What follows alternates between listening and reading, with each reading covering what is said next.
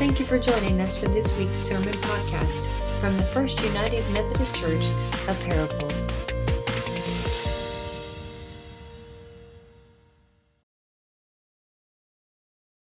Yes, God, we gather today with gratitude in our hearts. Once again, you have seen us through another week of work and school and activities and service and care. We come today seeking rest and comfort, seeking healing and forgiveness and rejuvenation. God, we sense your spirit among us here as we sing together, as we make our gifts and offerings, as we share the peace and fellowship with one another, as we gather around these sacred words of Scripture. May your Spirit speak to us through these words. May your Spirit speak to us in this moment, lifting our hearts up preparing us together at this sacred table to be, want, to be met once again by your all encompassing love and presence. These things we pray in Christ's name. Amen. As you heard, today is World Communion Sunday, and so I'm going to talk a little bit about what that means through the sermon, primarily through the lens of the Philippians reading. And so you might want to keep that in front of you as we work through that a little bit uh, together today. First, though, we're going to begin with this uh, classic American product caffeine free Diet Coke. Caffeine free Diet Coke. Any of you caffeine free Diet Coke drinkers? You can raise your hand. We got one, two. All right. I'm going to step on your toes a little bit this morning, but bear with me. Of course, Coca Cola, if you didn't know, was originally sort of put together as something of a medicinal tonic, right? Uh, it was treated, it was used to treat people. It would, it would help to calm you, right? Or it would help to stimulate you. It had caffeine in it and it had real sugar in it. And so, originally a medicinal tonic, it was later sweetened and, and, and altered a little bit to make it more pleasurable, more enjoyable, to make it taste good, right? And so, the real thing, Coke, right, took over the world, the most popular soda by, by any stretch of the imagination. And then, of course, in modernity, the contemporary period that we live in, some weird things have happened in the world, and, and we began to change some of those products. In fact, there's a philosopher named um, Slavoj Žižek.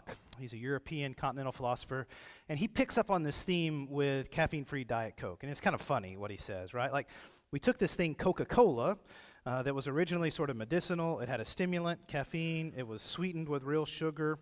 And we've took all the things that were good about it, and we've, we've taken them out, right? Uh, and so we're left with this thing, caffeine-free Diet Coke, right? And so the thing that it was originally supposed to be, sweet and stimulating, it's now neither of those, right? The sugar's been removed and the caffeine has been removed. And so he talks about then what, what is caffeine free Diet Coke? It's not really Coke, it's not really water, it's not really satisfying your thirst. I guess there's three of you in here who like the way it tastes, right? But most people don't. So he uses this as sort of a metaphor, right? And you can go with me here, right? Like we have this thing that is the semblance of the thing, but it doesn't actually contain the elements of the thing any longer, right? It looks like the thing. He even says it's like an envelope of the thing, but inside it's void. Right? There's no real Coke in here, just fake sugars and no caffeine. Right? It's sort of a funny little thought process, and you can think about other things that might be like that. One writer has suggested that maybe this analogy is helpful for thinking about the church, right? That maybe the modern American church has become a little bit of a caffeine free Diet Coke, right? That we started out some 2,000 years ago with these radical commitments to Jesus Christ, who was raised from the dead, to sharing in a community of faith with, with tax collectors and prostitutes, with people of all different backgrounds and traditions and experiences. I mean, the things that we read about in the New Testament, the way the church came to be. And then maybe some 2,000 years later, we've lost a little bit of the substance, right? We still like the idea of being a part of a church. We still like the, the Coke on the outside of the can. But maybe some of the substance, the things that really made church church, maybe we've lost that a little bit in modernity. And we're a little bit of a, a semblance of what we once were. Or maybe we're an envelope. We look the same on the outside, but inside there's not as much going on. Right? So I invite you to kind of wrestle with that today. Is our church the real thing, the real Coca Cola with sugar and caffeine? Or is our church a sort of diet caffeine free Coca Cola? Right? It's got a nice can on the outside, but inside some of the key ingredients are missing. I told you today we would look at the Philippians 2 passage. I hope this is a passage you're familiar with, but, but if not, I want to do a little teaching around it and remind you of what's going on there and, and why it still resonates with us today. First of all, obviously, from the context, we can conclude that there's some sort of conflict in the church in Philippi. It doesn't seem to be a major conflict. Like, Paul doesn't unpack it in detail like he does in the Corinthian letters, but there's something going on. There's, there's two groups, or there's two people that are at odds with one another, right? So there's some sort of conflict. Not a surprise that that would be the case in the church as that sort of thing happens. And so Paul writes to them in Philippians, offering this, right? This is the, the main thrust of the lesson, right? I know there's some conflict going on in the church, but, but please, right, if there is any encouragement, that if there, that if then, that should really be like because, right? Because there is encouragement in Christ, consolation from love, sharing in the Spirit, compassion and sympathy, make my joy complete. This is Paul, right? Make my joy complete. And then he's telling the Philippians, be of the same mind, having the same love, being in full accord with one mind, do nothing from selfish ambition or conceit, but in humility regard others as better than yourselves. Let each of you not look to your own interest, but to the interest of others. So here we have one of the great sort of poetic descriptions of the church, of the community of faith. This is what Paul imagines the church should be like. Right? This is what Paul imagines the church should be like. Because we are encouraged in Christ, we ought to have the same mind, the same love, the same heart, and we ought to care for one another with humility right? Not with selfish ambition. We ought to look out for others' interest over and above our own. Right? So when we read that text, it's a real simple sort of transfer, not from the first century Philippi, but, but to us here, right? In 2023, First United Methodist Church of, of Paragould. Does our church look like this? Does our church function like this? Right? Do nothing out of selfish ambition or conceit, but in humility regard others better than yourselves. For Paul, this is kind of the measure of the community of faith, right? Having the same love, the same heart, the same mind, modeling Christ's care for one another with humility, putting away your selfish ambition and interests. I've used this text uh, more than a handful of times at, at, weddings. It's a great wedding text, right? Because the same sort of principles that Paul's expecting of a church could be applied to other relationships, like a marriage, right? Have the same heart, have the same mind, the same love, no selfish ambition or conceit, but in humility regard others as better than yourselves. It's Paul's expectation for the church. But then he continues, of course, if there's going to be this high standard of behavior, of the way we're going to function, then how are we going to do that? Well, this is the how, right? You're going to live like Jesus, who, though he was in the form of God, did not regard equality with God as something to be exploited, but emptied himself, taking the form of slave, being born in human likeness being found in human form, he humbled himself. He became obedient to the point of death, even death on a cross. Now, I hope you saw in your bulletin, as well as here on the slide, uh, the way the text is sort of aligned differently. Because to, to the best of our understanding from the ancient manuscripts, the best we can tell, what Paul is doing here is quoting a hymn or a poem, or maybe even some sort of creed. So when we read Philippians 2 6 through 10 here, this is called the, the Christ hymn or the kenotic hymn. It's this little song about Jesus, right? And we tend to believe that most of the first century church, even though there was no Bible, there were no scriptures, most people could not read or write, that probably they had this memorized, right? As we share in the Lord's Prayer, the Apostles' Creed, they probably shared in chanting or praying or repeating this to one another. And so that might be something you consider memorizing as well. I would love for you to be able to just roll that off your tongue, right? Jesus Christ was in the form of God, did not regard equality with God as something to be exploited, so on and so on. This kenotic hymn, this, this emptying himself, this hymn, is sort of, of course, the heart of the gospel, right? The ancient world, human bodies, the, the experience day to day in the created world was not something that was celebrated. I mean, just think about in the ancient world the, the, all of the, the expectations around your health care and medicine today that were not available then right? Basic things from from eyeglasses to physicals to, to headache medicine right? I mean just just little things. None of that was available let alone major medical care and so in the ancient world human bodies were often sort of seen as a distraction as a hindrance as a trap the human body was something to get rid of and to get away from there was a real celebration of the spiritual, the internal, the thing that would go on living beyond the body. That being the case, why not recognize just how radical what, what Paul is saying, just how radical this is, right? The God who was before all creation, the God that was, was in the form of, of God, the, the God out there came here and entered into human form. All of the brokenness and frailties and frustrations that we know as our human body, uh, Jesus joined us in that, that experience. He humbled himself to obedience, even uh, unto death on a cross. In other words, there's no part of the human experience, there's no part of the bodily experience that Jesus Christ did not himself participate in, even death. This is a miraculous claim, right? The, the ancient world, what they thought about gods, what they thought about these, uh, these figures that were far and away with power and authority, Christians now believe that, that God came in a human body. And in so doing, he sort of, uh, he gave our bodies new meaning, right?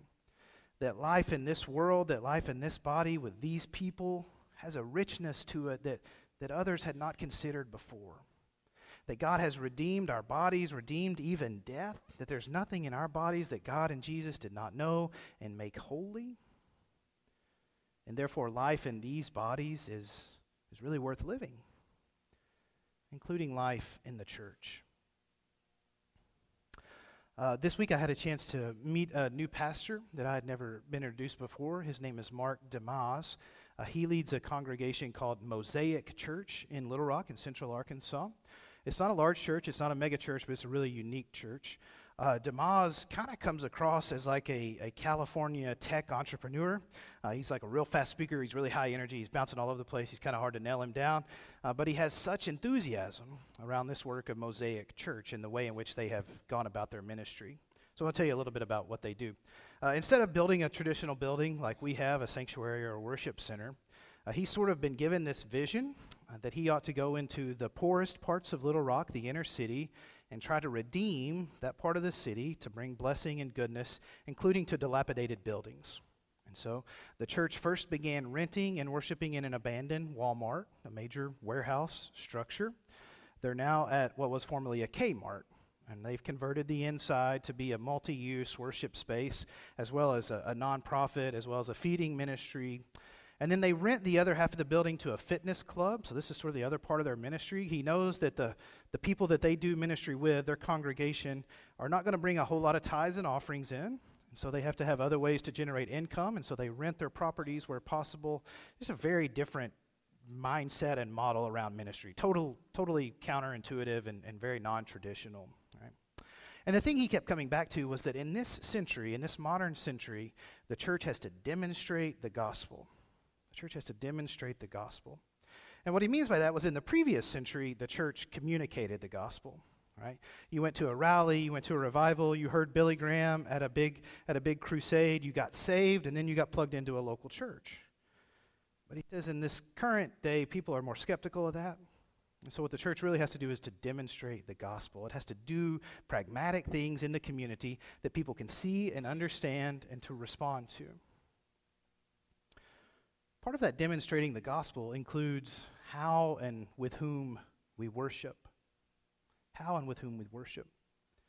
In preparing the sermon today, I was thinking a little bit about this book by David Fitch. He's a theologian and pastor, and, and he writes about the last few years in contemporary American culture and the way in which our political identities have become so entrenched that it has done harm to the church, right? That our, our political identities have sometimes caused the church to tear apart at the same seams as our nation, and when that happens, the church just becomes another institution. We look just like every other institution in the world, left and right, what have you. And so in this book, he says the church of us versus them. He's trying to imagine and trying to argue for a church that, that sort of exists over and above just the political divisions of our day.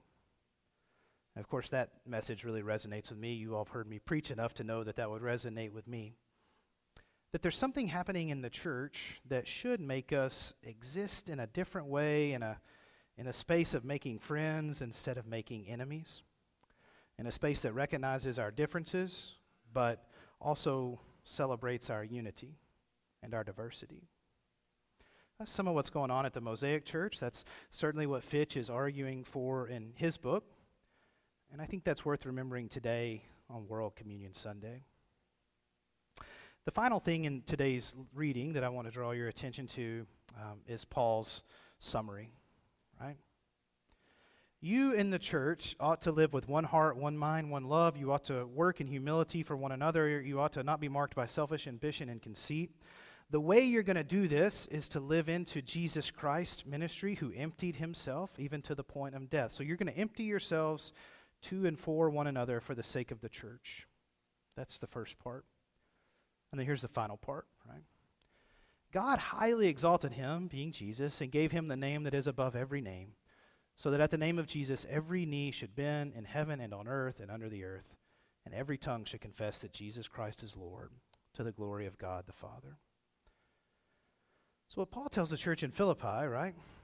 The reason you're going to get along is because Jesus Christ has emptied himself and allowed us to live lives of humility and love and care. And because we know that eventually, this is where history is headed. I want you to hear Paul's words again. Every knee should bend. Every knee should bend in heaven and on earth and under the earth, and every tongue should confess. Now, later, when John writes Revelation, he picks up on some of those same themes and those same visions.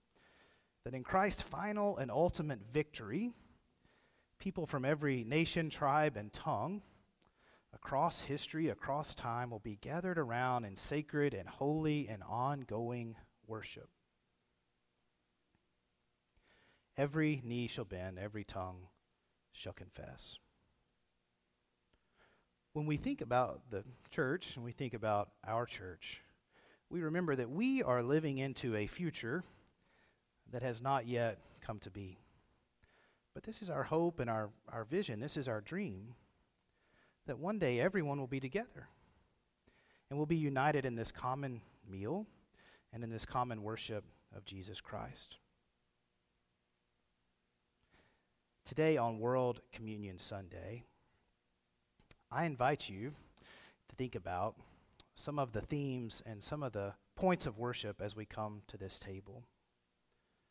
When we come to the communion table, we're reminded that Christ Jesus is present to us here and now. And that this vision of worship, as Paul offers to the Philippians and is repeated in Revelation, this vision of worship, we are actually participating in that moment even at this time. Bowing, confessing, celebrating, giving thanks for the work of Christ in our lives and in this world. On World Communion Sunday, though most of us look alike in this room, we remember that there are Christians around the globe who are worshiping with us today. Many are Methodists, some are United Methodists, other traditions, Baptists, Roman Catholics. There are people worshiping right now in Paragould. There are people worshiping in Jonesboro and in Memphis. People worshiping across our country, in London and in Germany. There are people worshiping in Ukraine and in Russia. There are people in the Philippines and in Africa and Cuba and Brazil. There are Christians around the world, many of whom will join us today celebrating in Holy Communion. And so we remember that we are participating in this reality that has not yet fully been realized, but will one day be the case. Every knee shall bend and every tongue shall confess. The communion table is not just our table, it is Christ's table, where all who around the world come together.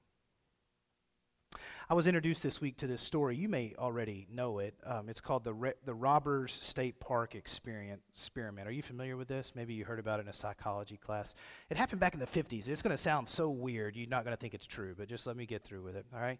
So, in the 50s, uh, some psychologists got together to perform a little experiment on some middle school boys, all right? So, 22 boys, all 11 years old, from similar backgrounds, similar experience, similar religious tradition.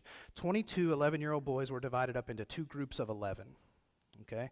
And they were sent to a rural state park in Oklahoma, not far from the Arkansas line, and they were given a chance to develop their teams, two teams. They, they developed names, they developed some leadership. This is sort of like summer camp meets Lord of the Flies. Are you with me? Okay? And so after some time, they brought the two boys together and they had competitions. They did tug of war, they did different experiments. And what happened as they began to compete?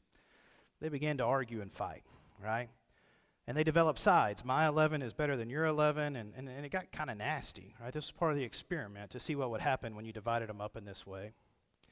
And so then the, the, uh, the workers introduced some other activities. They weren't competitions, but they were activities where they had to work together.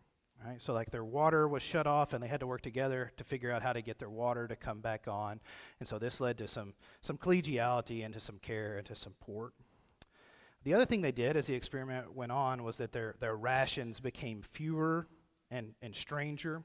And so, they forced them uh, to work together to produce a reasonable and adequate meal. And this was one of the signs of peace in an otherwise very violent and odd experiment. These young boys coming together around a common table. And so many people have continued to reflect on that study, like maybe it wasn't even ethical to begin with. It was certainly very strange and odd. It speaks to our desire for tri- tribalism and competition, but it also speaks to our, our willingness to work together, particularly around a common a common celebration. And so I hope that's the case today. That as we come to this communion table, we remember all the things that make us different, of course, but even more so, that Christ unites us. That we are not a caffeine free Diet Coke church, but rather we are a body and blood of Christ church. name of the Father, Son, and the Holy Spirit. Amen. Let us pray. Holy God, we give thanks for your word.